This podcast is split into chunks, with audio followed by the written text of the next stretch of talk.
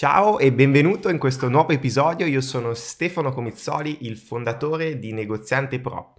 Oggi voglio condividere con te alcune mie riflessioni sul caso della Lidl che è impazzato su tutti i media in questi giorni, ovvero la Lidl ha lanciato la sua prima linea di abbigliamento.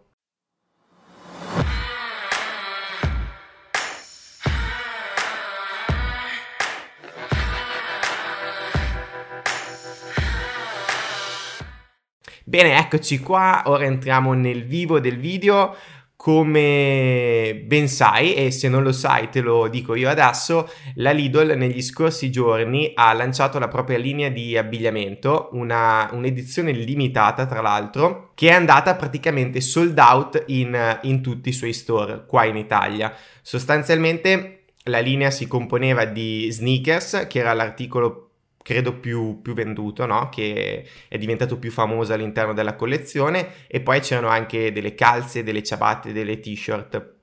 ma la cosa più eclatante è che questi prodotti erano in linea, diciamo, con gli altri prodotti della Lidl, nel senso che erano prodotti a basso costo, come puoi vedere tu stesso anche andando a vedere, a fare una ricerca su internet. Le scarpe costavano intorno ai 13 euro, ma quello che ha fatto indignare alcune persone è il fatto che sono andate sold out innanzitutto, e soprattutto che tutti questi articoli, soprattutto le sneakers, sono state prese e messe su internet per essere rivendute a dei prezzi astronomici. Alcune sneakers sono arrivate a toccare addirittura i 1000 euro. È per questo che si è creato tutto questo polverone attorno a questa catena di supermercati. Tu hai diverse possibilità. Puoi innanzitutto evitare di farti influenzare da questo fenomeno, puoi guardarlo a distanza, oppure puoi cercare di capire quali sono stati i segreti dietro al successo della Lidl, e cercare di capire come poter implementare queste strategie all'interno del tuo punto vendita. Allora, innanzitutto voglio fare qualche riflessione su questo fenomeno insieme a te, per poterti aiutare a cogliere quelli che sono i segreti all'interno della strategia utilizzata della Lidl, e soprattutto come potrai applicare queste cose nei tuoi negozi, nella tua attività. Allora, innanzitutto il fatto che la collezione fosse un'edizione limitata, e quindi c'era un quantitativo limitato effettivo di scarpe, di ciabatte, di calze e di t-shirt, e questo ha creato un forte senso di scarsità e soprattutto di urgenza, perché nel momento in cui è stata lanciata tutti sono corsi all'interno dei vari store per potersi accaparrare la propria copia di questi articoli, e queste sono due leve molto importanti che puoi utilizzare all'interno dei tuoi punti vendita. Quindi il primo punto è proprio questo, quello dell'aver creato un'edizione limitata, quindi limitata in questo caso nel numero dei pezzi, e soprattutto venduta in esclusiva, quindi la potevi trovare solo all'interno degli store a marchio Lidl. Non hanno dato la possibilità ad altri, diciamo, negozianti, commercianti di poter rivendere il loro prodotto. Quindi hanno creato questa capsule a numero limitato e hanno fatto leva appunto sulle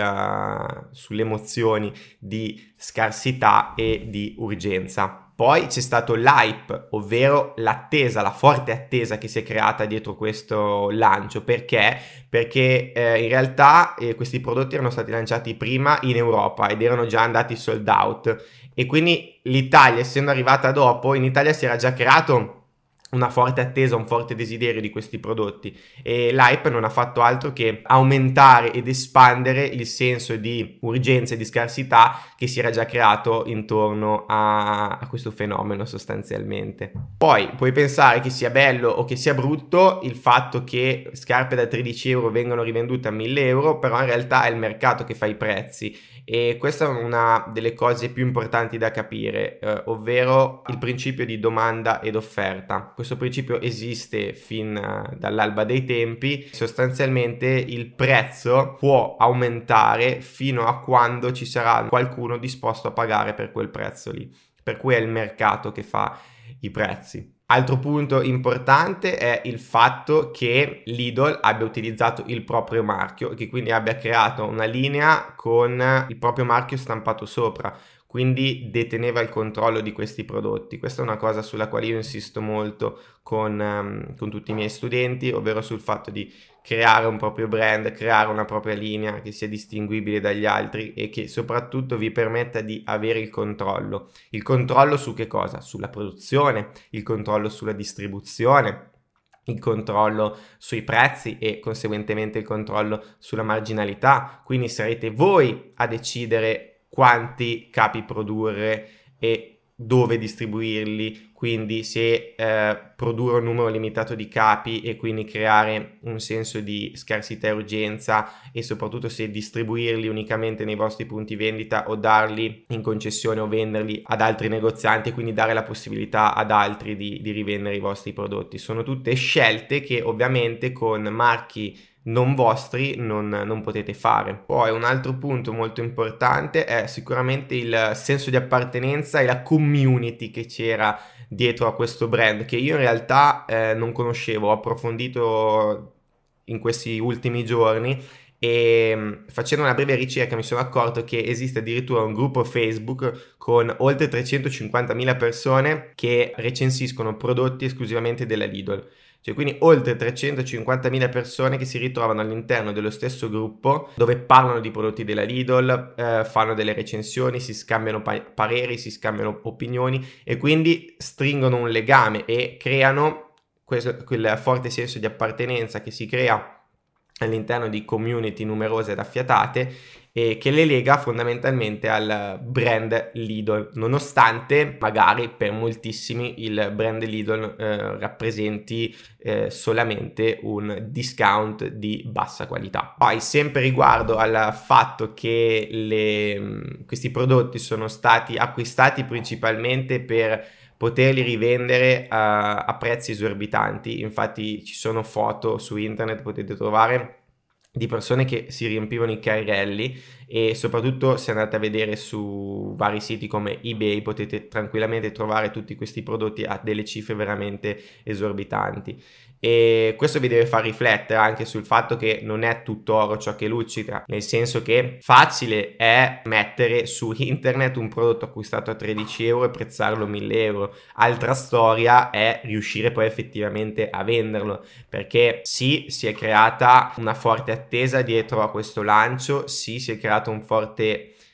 senso di urgenza e di scarsità dietro a questi prodotti, però da lì a trovare delle persone disposte a spendere determinate cifre per questi prodotti ne passa, anche perché per creare un brand basato su queste leve che le utilizza costantemente, come magari può essere Nike o Supreme, che sono dei maestri nel creare hype, nel creare urgenza, nel creare scarsità, per creare dei brand del genere non ci vuole un giorno e non basta un singolo lancio, è un processo lungo e soprattutto strutturato, per cui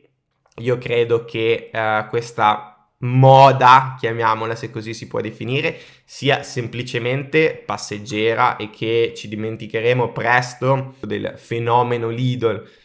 se così si può definire. Però ci tenevo a condividere con voi questi spunti importanti, di modo che possiate capire come applicarli al vostro negozio e soprattutto che vi possa servire da esempio che anche una catena identificata come discount a basso prezzo possa riuscire con successo, perché si può definire un successo il fatto di riuscire ad andare sold out con la propria linea di abbigliamento streetwear ad edizione limitata.